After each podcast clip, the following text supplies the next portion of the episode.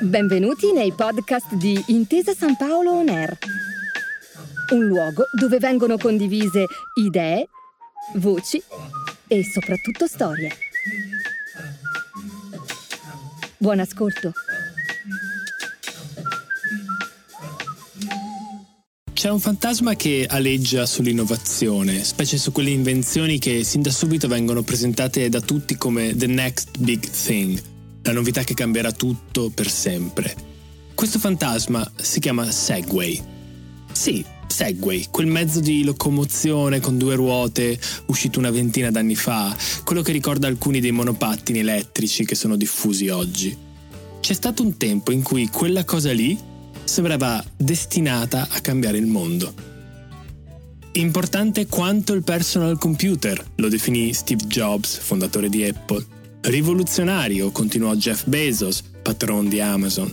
Libri e giornali e tv ne parlarono per mesi, gonfiando a dismisura quello che oggi viene chiamato hype, l'aspettativa percepita dal pubblico, l'indice che misura quanto una persona, un argomento o un prodotto fa parlare di sé. Ecco, Segway ruppe il tetto dell'hype, in modo che quando fu finalmente presentato, le aspettative altissime furono inevitabilmente tradite da un mezzo di trasporto personale a due ruote parallele con una base per i piedi e un'asta con un manubrio, il Segway. Questo è un estratto della trasmissione Good Morning America, andata in onda il 3 dicembre 2001 le voci che ascolteremo sono di Dean Kamen, l'inventore di Segway, pronto a presentarlo al pubblico, e dei presentatori dello show. L'oggetto, il centro di tutto, è coperto da un telo bianco che viene alzato cerimonialmente. Si sente un applauso iniziale, poi, in pochi secondi e in diretta tv, l'hype si sgonfia in modo tanto percepibile da risultare udibile anche solo ascoltandone l'audio. Are we ready? Are you ready? I'm ready. Okay. I think it's time. All right. Let's- Do, do we have to do something here, or does it? Ah, it does it by itself.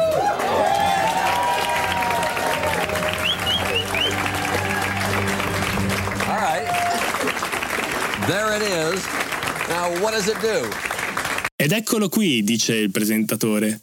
Allora, che cosa fa? A un certo punto si sente la presentatrice che approfitta di un momento di silenzio e dice Sono tentata dal dire è tutto qui? Ma non può essere tutto qui. You stand on it. Can you do that? I'd be happy to do that. Okay. I'll turn it on for you. Okay. Because I'm tempted to say that's it. but that can't be it. E invece sì, era proprio tutto lì.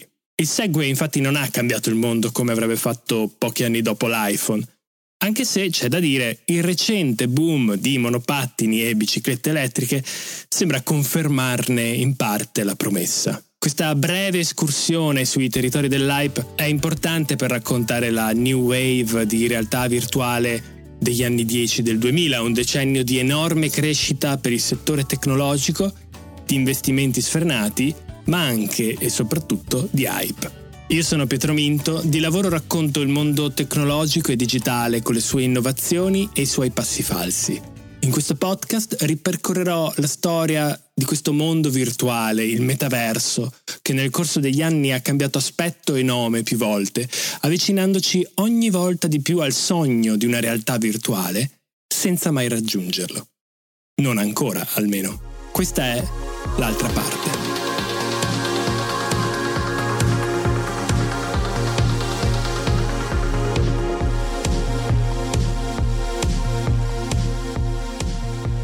Magic Leap è un'azienda che è stata fondata nel 2010 da Ronnie Abovitz.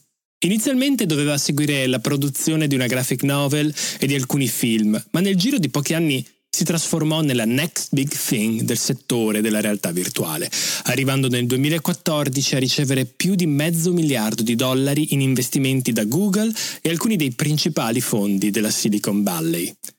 Quello stesso anno Neil Stevenson, proprio lui, l'autore di Snow Crash e il creatore del termine metaverso, fu assunto dalla società. Il suo titolo di lavoro? Chief Futurist. Magic Leap ci mise anni a produrre un dispositivo, un oggetto vero e proprio da mostrare a giornalisti e al pubblico. Per molto tempo però riuscì a titillare le speranze di molti pubblicando video di demo dell'incredibile tecnologia che avrebbe presto reso disponibile a tutti. Il più famoso mostra una palestra di un liceo americano in cui decine di ragazzi sono radunati in cerchio. Ognuno di loro, possiamo immaginare, indossa un visore speciale per percepire la magia che sta per avvenire davanti a loro. E la vediamo anche noi nel video, quando una gigantesca balena sbuca dal pavimento della palestra, vola per un istante girando su di sé e ricade in acqua, o meglio, nel parquet della palestra, spruzzando d'acqua tutti i presenti.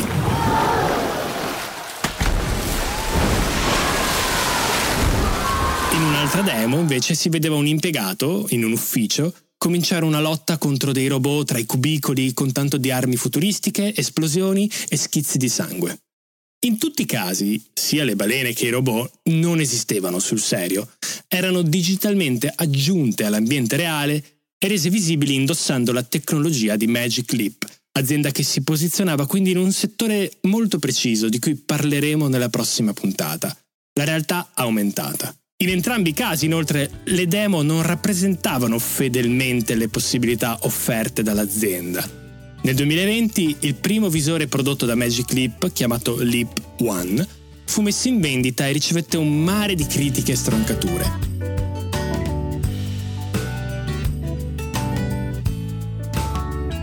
Una di queste in particolare definiva l'offerta dell'azienda una tragedia nel senso più classico del termine.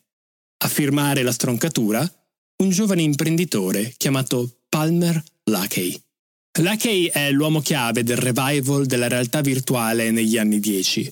Nato nel 1992, ha iniziato a 16 anni a costruire visori per la realtà virtuale fatti a casa, arrivando nel 2014 a pubblicare una campagna su Kickstarter, il sito con cui raccogliere finanziamenti per progetti di ogni tipo.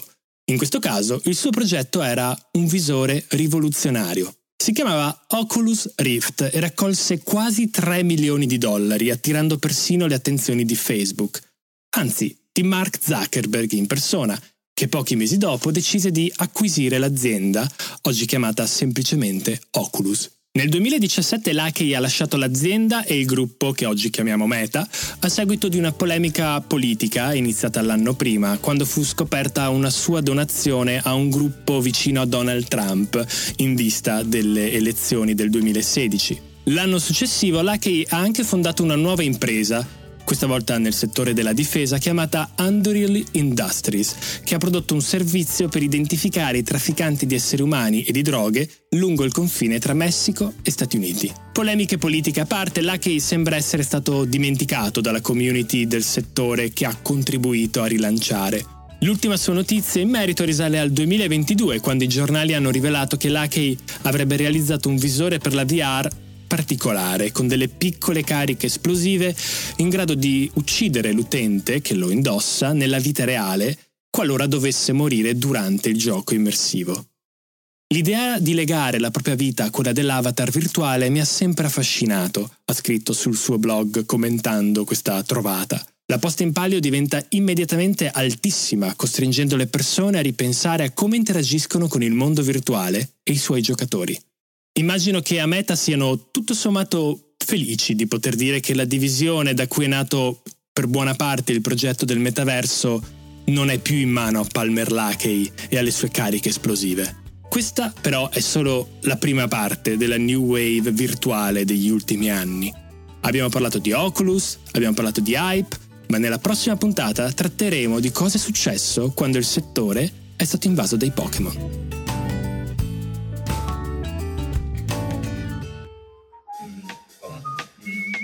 Grazie per aver ascoltato i podcast di Intesa San Paolo On Air. Al prossimo episodio.